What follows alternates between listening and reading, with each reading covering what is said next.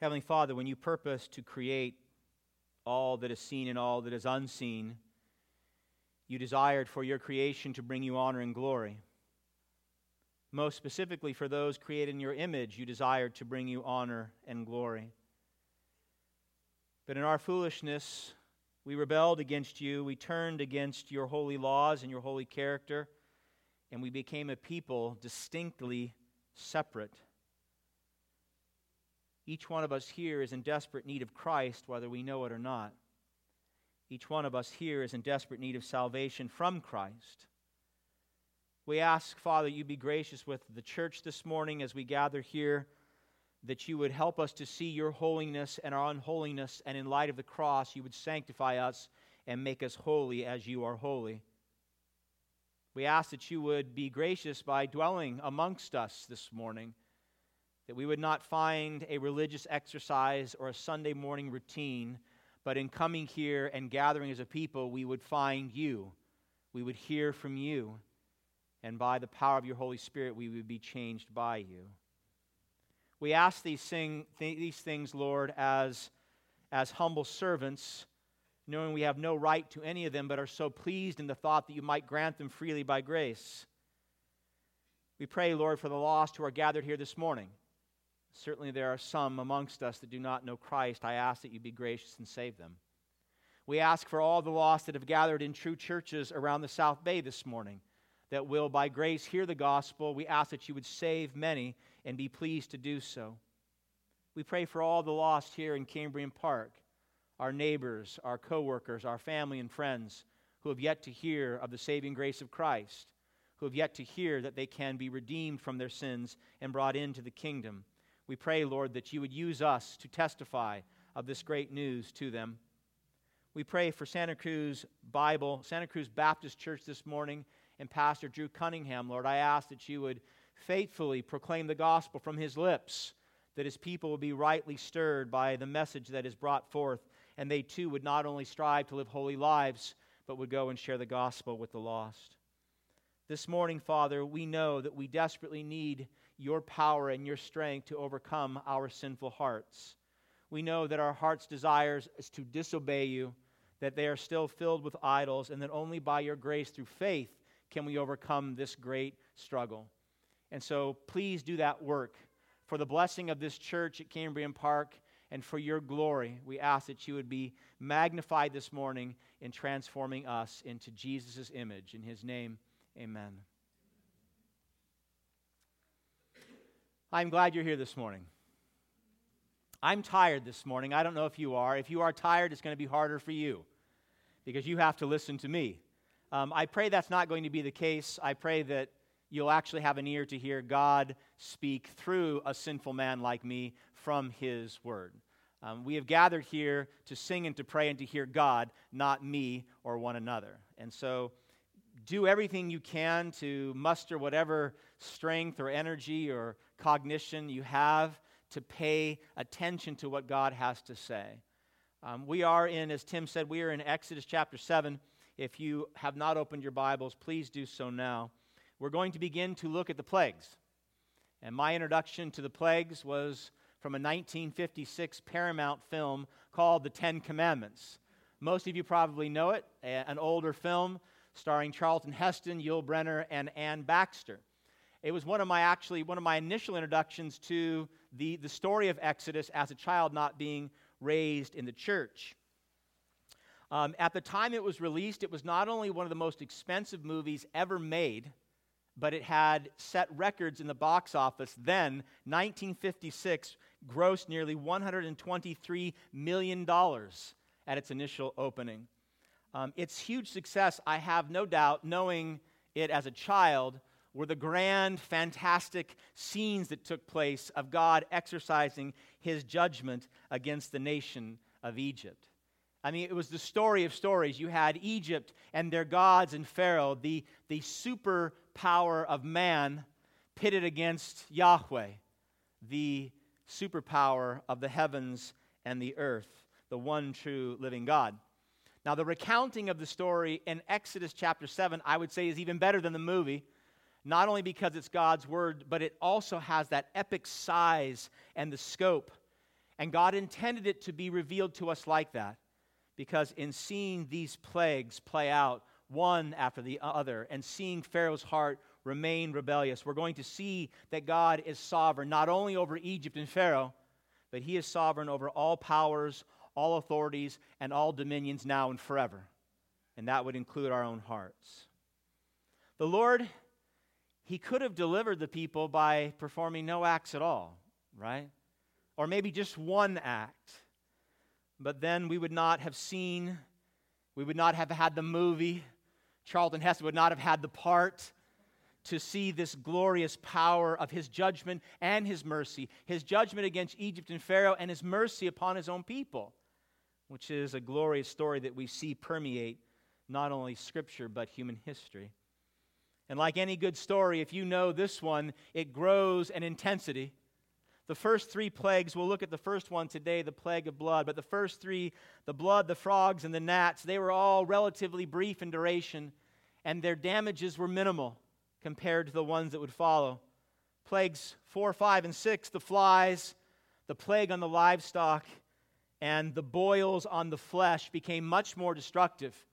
Not only did many of the livestock die, but many, many people became ill as a result of the sixth plague and the boils.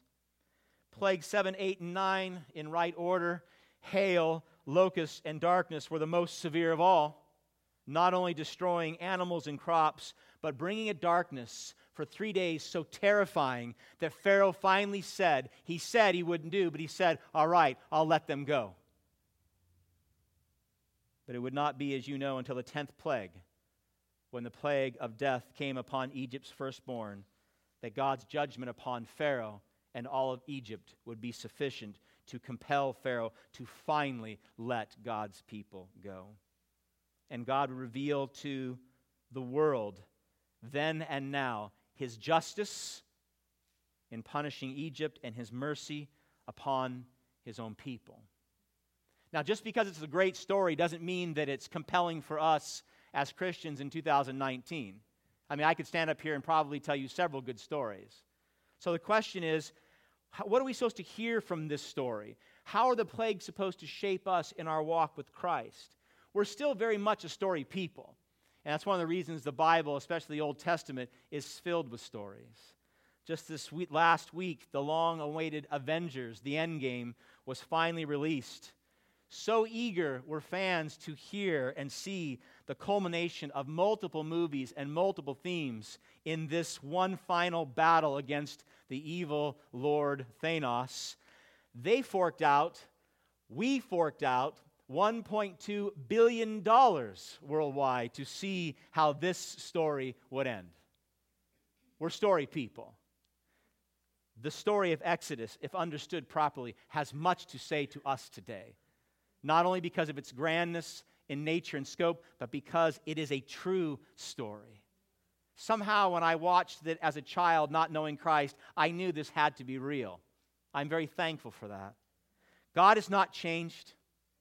The human heart has not changed. Our struggle with sin and need for a Savior has not changed. So, this story was pertinent to the people, to the Israelites in Egypt. It was pertinent to the Egyptians and Pharaoh, and it's pertinent for us today. So, I pray you listen with all your might and with greater excitement than you had over Avengers the Endgame if you went to go see it. Exodus chapter 7, I want to dive back into it and I want to examine the first plague, a sign, a miracle, and it was the plague of blood. And in looking at this first plague, I want us to examine our own disobedience, our struggle with idolatry, and our struggle with faith. Three points today disobedience, it's a heart problem. The heart is an idolatry problem, idolatry is a faith problem. Okay? So I want to kind of move through this passage and looking at these three, three things disobedience, the heart, and idolatry, and hopefully come away with not only a better understanding of Exodus chapter 7, but being rightly changed by it. Our goal is to gather here and be rightly changed by God. I hope that's your desire. If so, I want you to listen closely because your transformation will come through hearing. Look at verse 14 disobedience, a heart problem. Verse 14 Then the Lord said to Moses, Pharaoh's heart is hardened. He refuses to let the people go. Go to Pharaoh in the morning as he is going out to the water. Stand on the bank of the Nile to meet him, and take in your hand the staff that turned into a serpent. And you shall say to him, The Lord, the God of Hebrews, sent me to you, saying, Let my people go, that they may serve me in the wilderness. But so far, speaking to Pharaoh, you have not obeyed. Now, if you were here with us last week, we had the precursor to the plagues. We had the staff of Aaron being thrown down and turned into a serpent in front of Pharaoh and his magicians. But Pharaoh hardened his heart. He refused to listen to God, to let the people go, and instead he remained defiant and disobedient. And this will be the pattern for the next several weeks. Pharaoh hearing God say to him, Let my people go, and Pharaoh saying, I will not.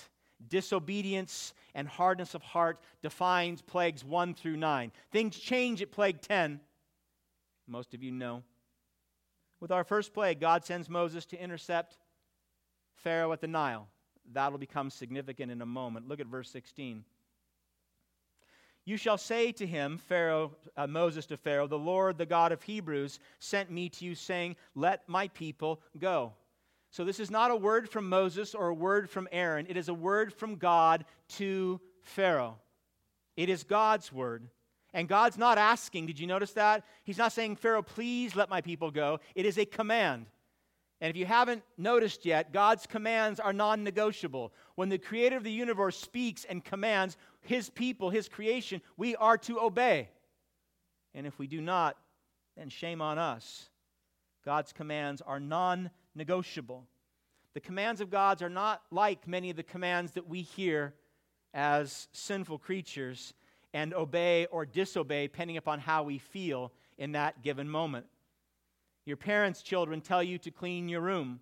Your boss employees tell you to be to work on time. The traffic sign tells you to come to a full stop. A full stop. Your pastor tells you to love one another. All of these are commands from rightful authorities and ought to be obeyed. And yet, our sin nature loves to negotiate every single command that comes to our ears, does it not? How often do you hear a command and your first thought is obey or not obey? Should I? Will I?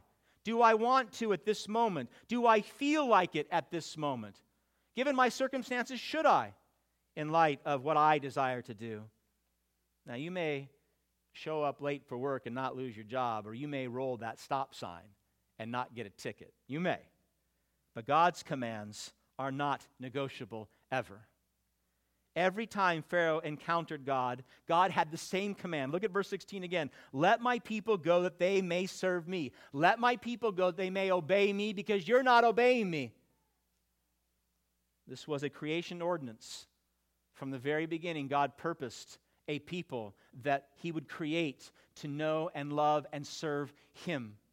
This is why we are here worshiping and obeying the living God. It's the goal of all creation. It is the goal of Exodus that we worship God. It is the chief pers- purpose and end and aim of man to worship God, to obey Him in loving obedience, to be a people who are set apart. Now, listen, who want to and who will obey God.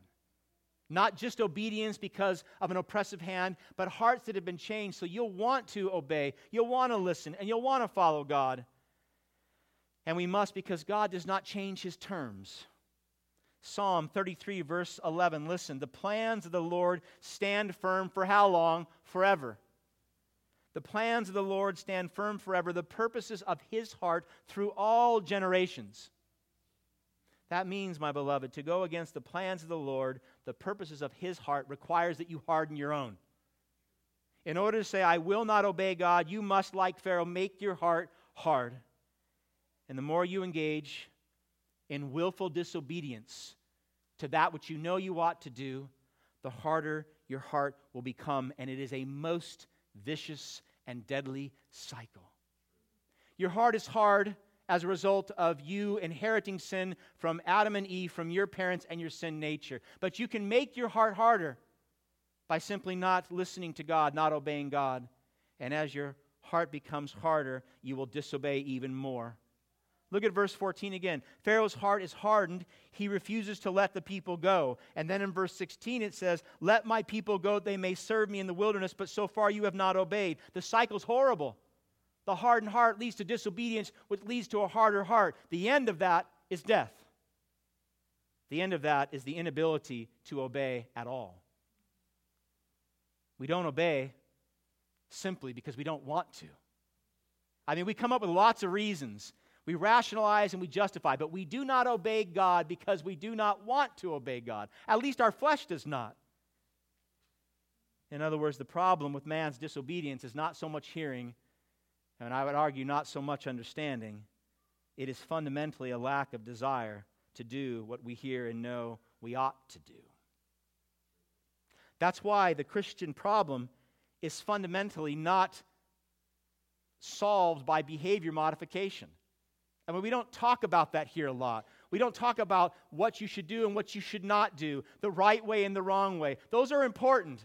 But underneath that is a heart that desires to do what is right or desires to do what is wrong. Fundamentally, Christianity is about a heart transformation by the Holy Spirit of God. Him doing a work in us by grace, and in so doing, changing the way we live, changing the way we think or speak or behave. God says, Love your neighbors as yourself. Most of us understand what this means. And because we even struggle with that, Jesus said in Luke 6:31, "Do to others as you would have them do to you." Let's make it real simple. Love your neighbor as you would love yourself. Well, how do I do that? Well, do to them as you would do unto yourself. You say, well, that's pretty easy. I know how I like to be treated, I know how I want to be loved. But to do that, as you know, requires sacrifice, requires service, energy, time, maybe even money to love like that. And our sin nature wants to use all those resources just for ourselves. That's why it's so hard to love others. Why did Eve eat from the tree of the knowledge of good and evil? Genesis chapter 3, verse 6. I want you to listen to the self centered self idolatry of her thinking. Listen.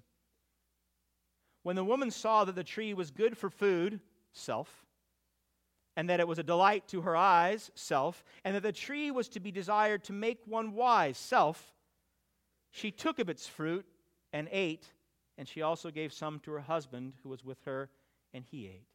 In other words, Eve's selfish desires preceded the taking of the fruit and the eating of it. The desires in her heart were already wrong. They were already in disobedience to God's command to not eat from the tree. A sinful heart that remains in disobedience will grow even harder, as did Adam and Eve's. And that's why all sin, listen, all sin in your life, regardless of how big or small it is, is so dangerous for you. It is so dangerous. It has the power to petrify hearts. Remain in it willfully, unrepentantly, and again, your end will be death.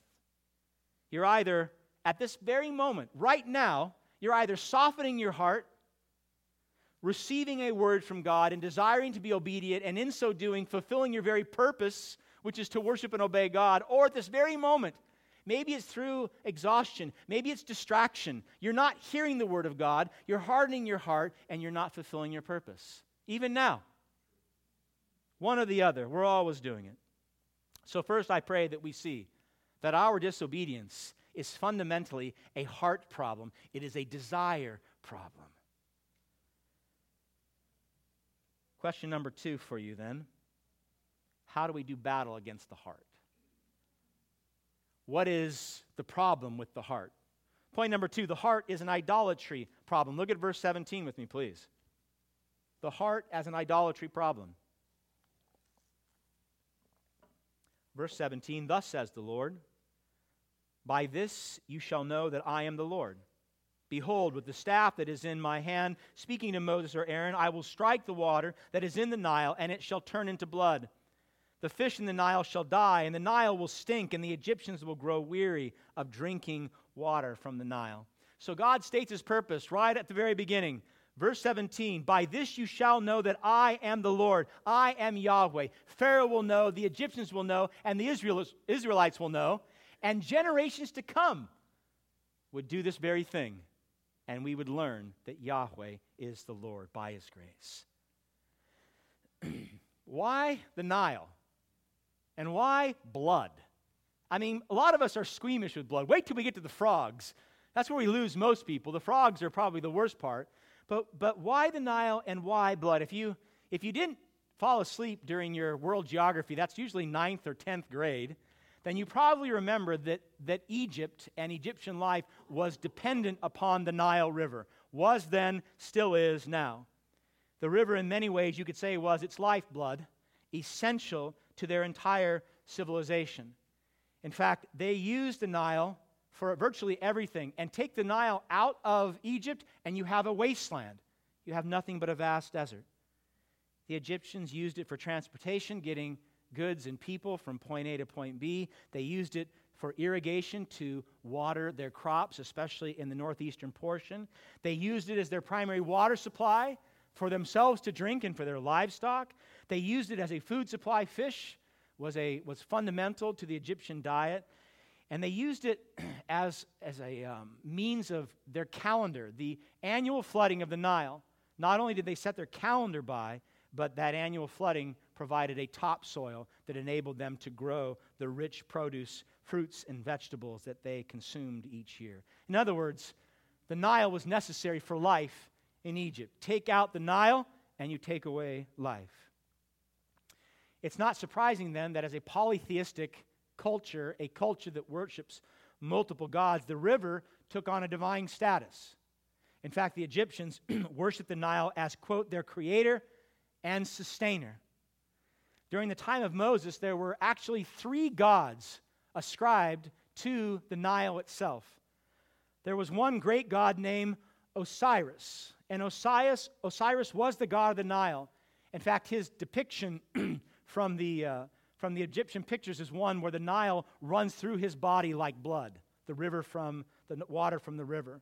He was the judge of the dead and the underworld, and he was the one that had the power to grant life. there was another god of the Nile by the name of Nu, and he was the god of life in the river, and he was often represented as a sacred lake or an underground stream. The most important of these deities, though, was the god of Hapi, H A P I, the Hapi God. He was the God of the flood. He was a fertility God. Now listen, and they believed that he was responsible for the flooding that brought the fertility to the soil, that brought the crops, that brought the food. All three were worshiped and served by the Egyptians. Listen, listen to one of their hymns to their idol god, Hapi. Hail to your continents, Hapi who goes up from the land, who comes to deliver Egypt, who brings food, who is abundant of provisions, who, create, who creates every sort of good thing, who fills up the upper and lower Egypt. Everything has come into being through his power. That's not a hymn we're ever going to sing here. but you can see the adoration they had towards these idol gods. So in Moses, in verse 20, look at verse 20 again.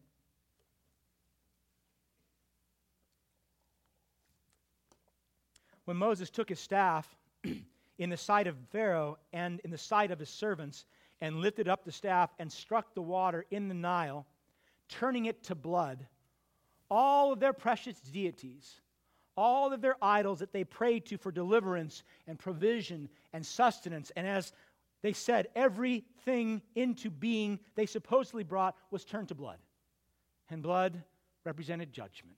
Blood represented horror and death rather than provision and life. And Yahweh, this was sufficient. There shouldn't have been another nine plagues. This was sufficient for Pharaoh and the people to see that obviously Yahweh was more powerful than Osiris and Nu and Hapi combined. This was a stronger God, a more powerful God. Pharaoh refused to hear and obey. The Egyptians refused to hear and obey, and so God exercised judgment upon their false gods. We know this. Moses actually summarizes this a bit later, Numbers 33, verse 4. Moses writes, On their gods, on Egyptians' gods, the Lord executed his judgment. Their gods were no longer worthy of their worship. Look at verse 18. The fish in the Nile shall die the Nile will stink, and the Egyptians will grow weary of drinking water from the Nile. now, when you hear this, you probably think, well, foolish Egyptians. You're ascribing godlike status, deities to these inanimate objects. It's the sun, snakes, here, the river, the Nile. but I would argue, my beloved, the average American is not all that different in how we worship idols than the Egyptian in the time of Moses' day. we still have all the same false gods, right? We're looking for provision, deliverance, sustenance, creation. We're looking for all these things. We just describe them with different names, and then when confronted on them, we deny they're real. when your functional Savior, listen closely, is your marriage, or your functional Savior is your retirement plan, or maybe for students, it's your education and your GPA, rather than Jesus Christ, you're a Nile worshiper right? You have an Osiris and a Nu and a Hapi. You just name them differently. We just call them different things. And you know when God comes by His grace and strikes that idol in your life, when you react to that striking in a most adverse way. If your salvation is in your marriage and your spouse leaves you, or you put all your hope in providing for yourself in your 401k, or as a student, it's your GPA that's going to bring you success. When those things come crashing down on you and you find yourself in a great depression, or maybe you are filled with anger, or maybe you are one of those that goes into a binge mode and you binge eat or you binge drink, or now you do binge Netflix watching. If this is your response when your idol is struck, you know that you're serving a false God. that it's not Christ or Yahweh, you are a Nile worshiper. Maybe you see your job and your employer as your provider. Maybe you see your doctor and your diet and your exercise as your sustainer rather than Yahweh. And when God strikes these idols in your life by stripping you of your career or maybe bringing sickness into your body, and your reaction is extreme. Your world is turned upside down. Rather than walking in faith, being patient in love, humble at what God brings, there's an idol. There's an idol. What is God's solution to this horrible idolatry in the heart of every man? Does He tell us, work harder, become more religious, engage in random acts of kindness, and in so doing, you'll overcome these idols? Thankfully, not. Our, our God understands our idolatry far better than we do, even though He's never committed it. He understands that in order, now listen, if you haven't been listening, listen, because there's, there's a, a solution here that is so glorious. God understands that in order for your heart, the idols in your heart to be overcome, they must be overcome with a greater desire, a greater one to worship. It's not about religion. It's not about morals. It's not about you trying harder. Try harder and you will fail. Pride will become the idol. Success will become the idol. Work will become the idol. But you'll have no, you'll have no freedom. In other words, to replace the false gods you worship in your heart, whether it be people or money or success or health, God did something radical and He said, I'm going to I'm going to send the one you should worship. I'm going to send him down instead of all the things you think bring you sustenance and provide for your life or bring you security and deliverance. I'm going to send the one that can actually do it. And he did just that. He sent his only begotten Son. We know him as Jesus Christ. He is the God man, and he sent him that he might strike him too. This is both compelling and I believe heartbreaking at the same time.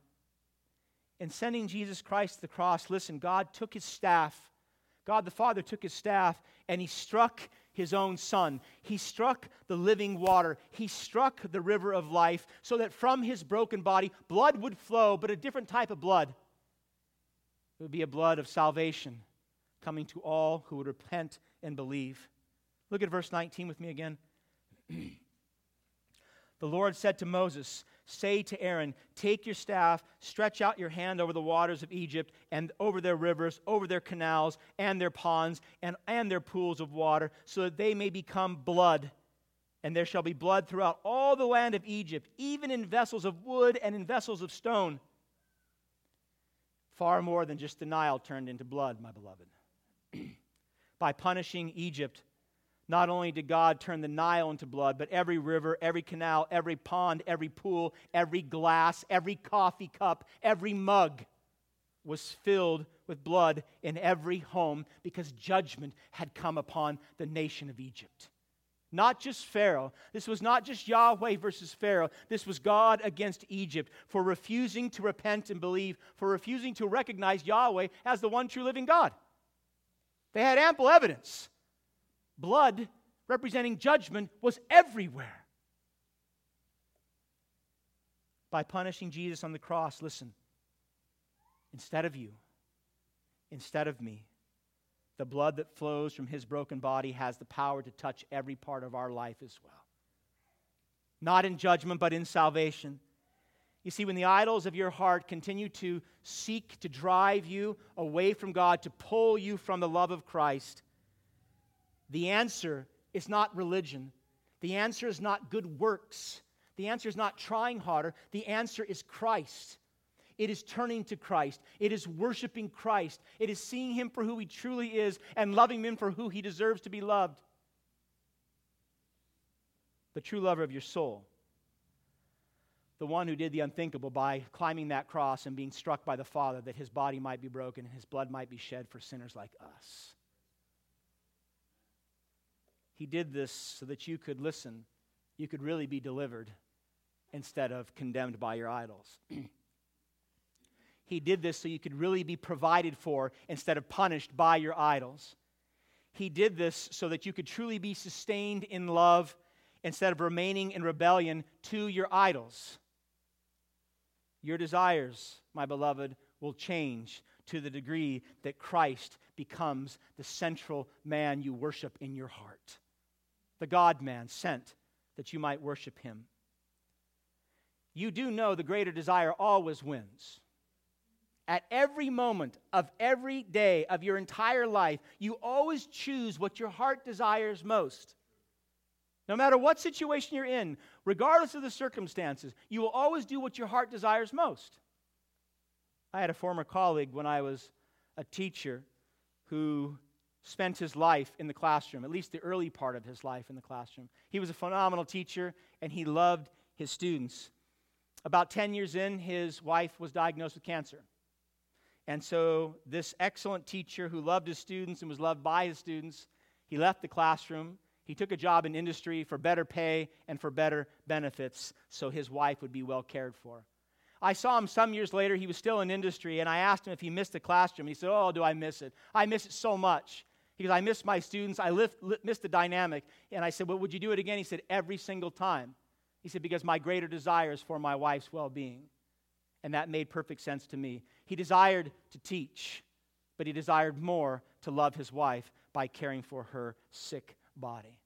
I, I get, we understand the desire to disobey God, the desire to harden our hearts, the desire to bow down to idols, some we don't even know about, but they're there the greater desire of Jesus Christ can overcome all of that. Your desire to worship Jesus will determine the direction of your heart and the life that you live. So the disobedience is the product of the desires of the heart, and the product the heart's problem is the idols that we still worship. And so the answer is the same for the saved and unsaved. It is to worship Christ instead. It is to savor, listen, it's to savor Jesus. It's not just to think about him or read about him or hear someone talk about him. I mean, savor.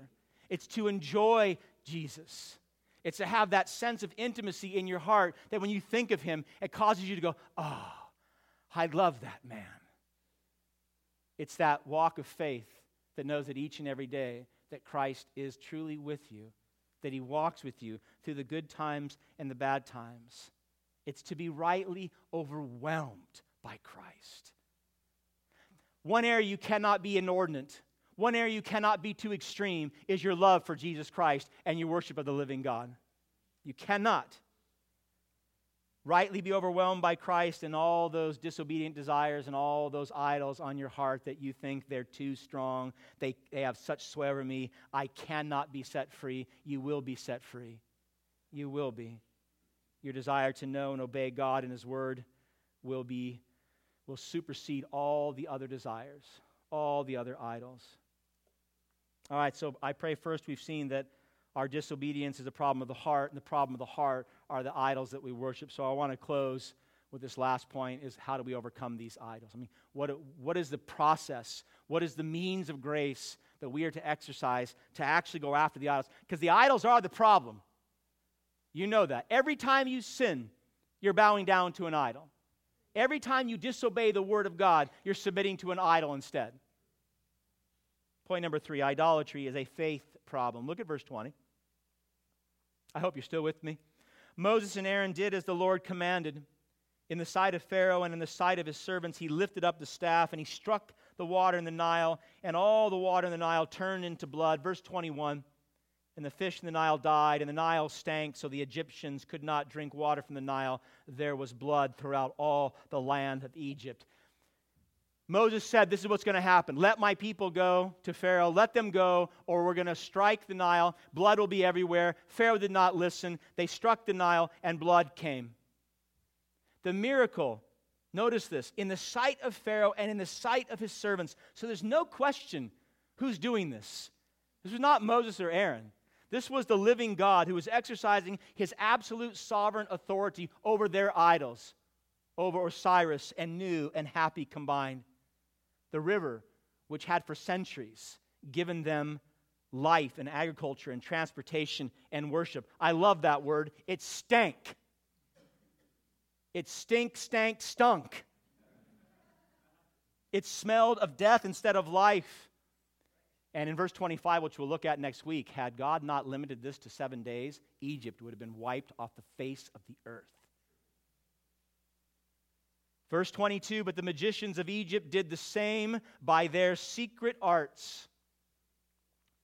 Much dialogue on this in the commentaries. There was some replication. It's kind of hard to imagine how to turn water into blood when all the water was already turned into blood. But they did something small, something creative.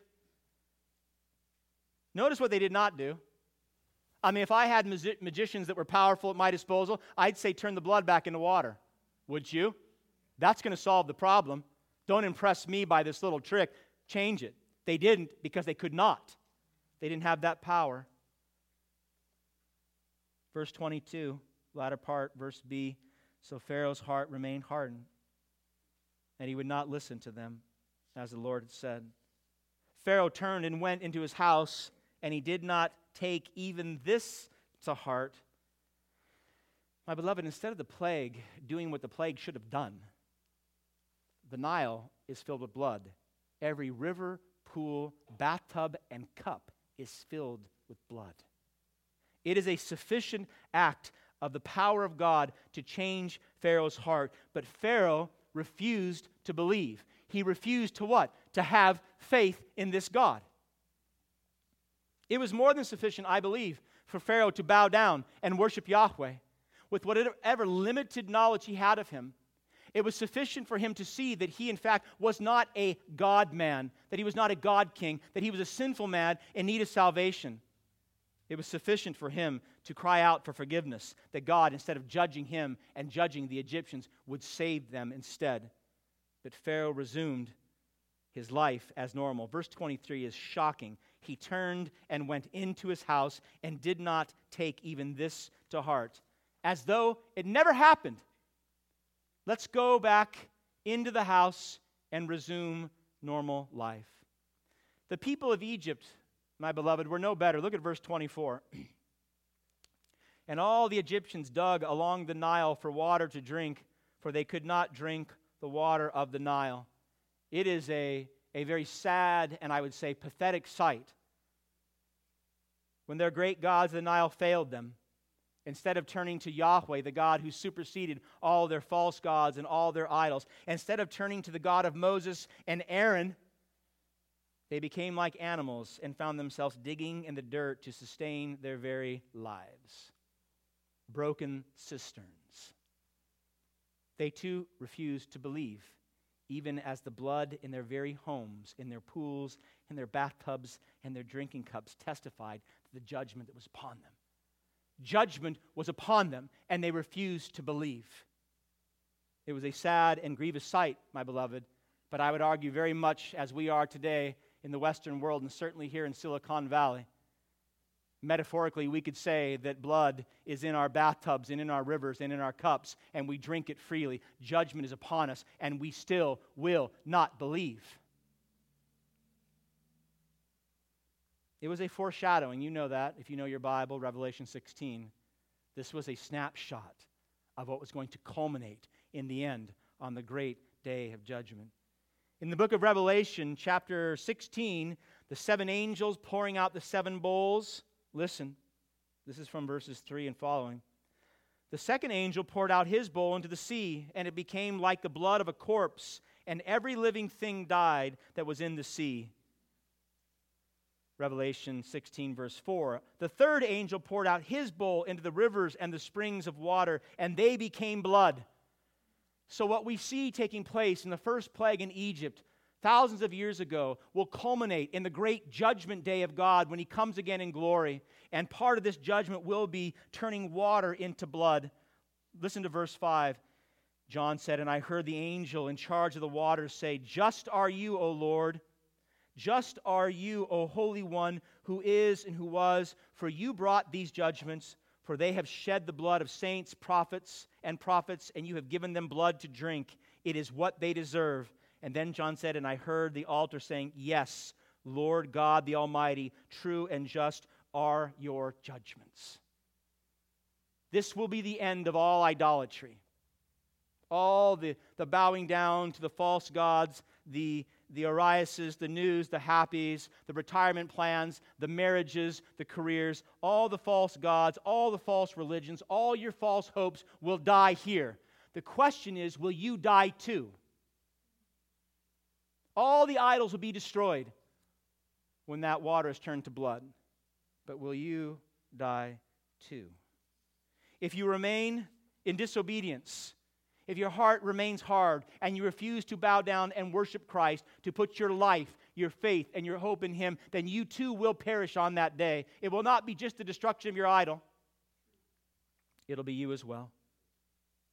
How could Pharaoh, how could have the Egyptians escaped this literal bloodbath?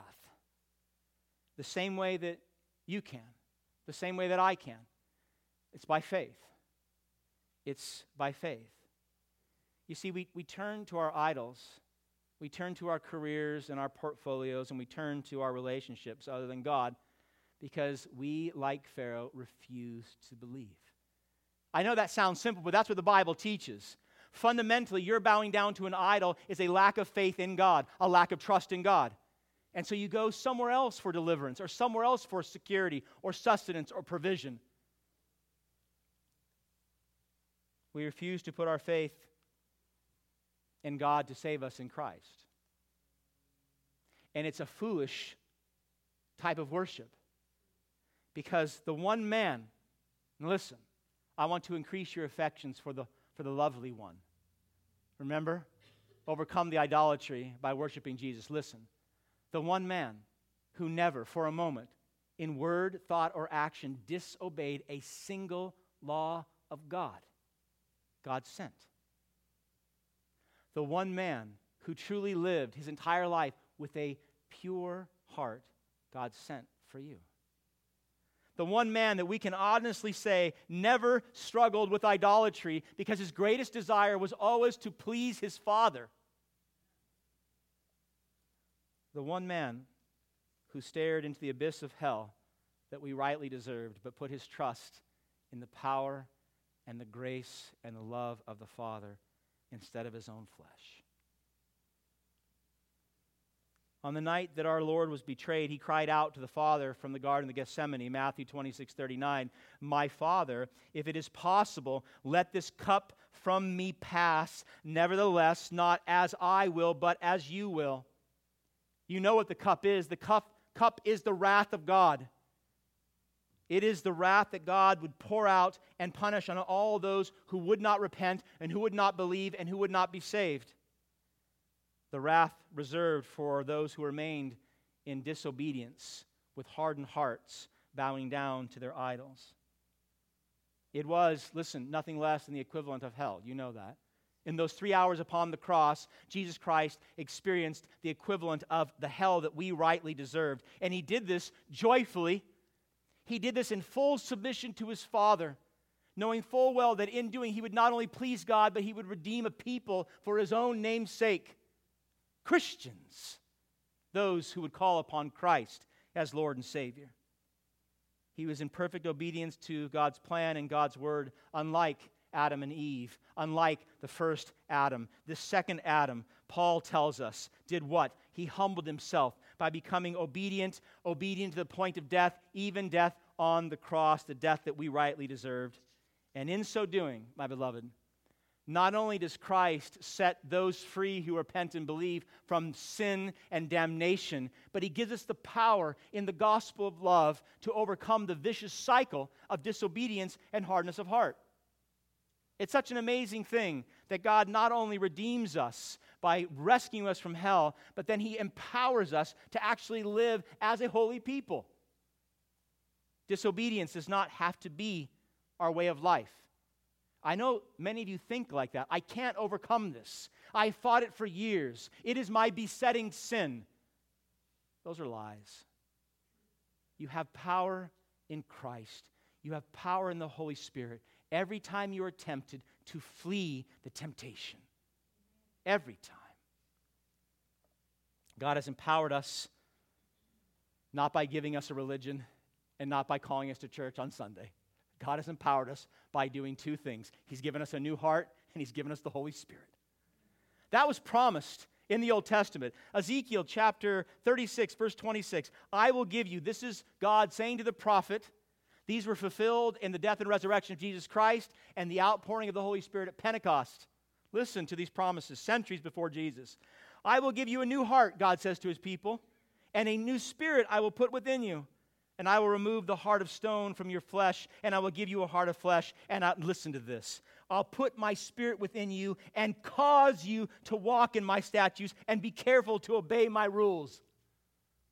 God is going to cause us to be holy.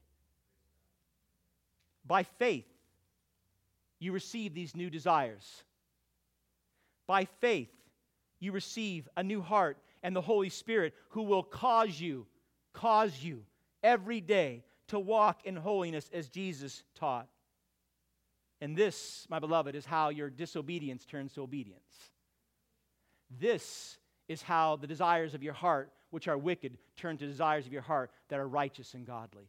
This, my beloved, is how you destroy the idols that are ruining you this very morning.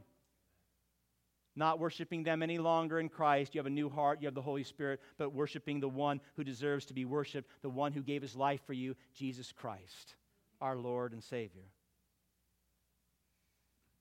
A saving faith in Him, a saving faith in the person of Jesus. Not a general faith, but a saving faith, an intimate, powerful, real faith that compels you each and every day to love God with all your heart, mind, soul, and strength. A real faith.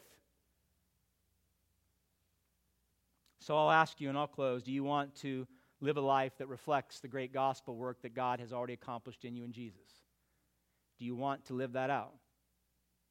Do you want the power of the gospel? to be expressed in your life in such a way that all around you see it, and in so seeing, glorify God. That is your purpose. Then I would argue that you ought to increase your faith. And you say, wait a minute, faith is a gift from God. Amen. And we're called to increase it, we're called to grow in it and nurture it. You say, well, how do I do that? I have told you already. Transformation of your heart, right? Work on your hearts. Work on nurturing and growing your hearts. Increase your affection for Jesus. Find him more lovely, more beautiful, more powerful, more adoring than you've ever found him before. We spend a lot of time and energy and resources working on a lot of things. Listen, some of you aren't hearing me. We spend a lot of time and resources and money working on things like work and school and our bodies and our relationships and not on our hearts. And yet it's your heart that's the problem. So if we take some of the energy that we spend in those other places and we pour it into the cultivation and nurturing of our hearts to love Christ more and to worship God more, we will change.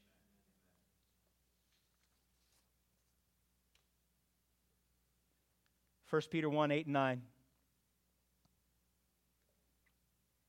Speaking of Jesus, though you have not seen him, you love him. Though you do not see him now, you believe in him and rejoice. Listen, you rejoice with joy that is inexpressible and filled with glory, and in so doing, you obtain the outcome of your faith, the salvation of your souls. The end game, my beloved, is Christ he will reign upon his throne. By his grace and mercy, you will see that and know that clearly today. You will see the judgment that's already upon this land and those who already stand condemned because he said in what? John chapter 3, verse 17, for those who do not believe. And by grace and mercy, you'll put all your faith, I mean all of it, all your hope, all your trust in this one who loves you most. Amen.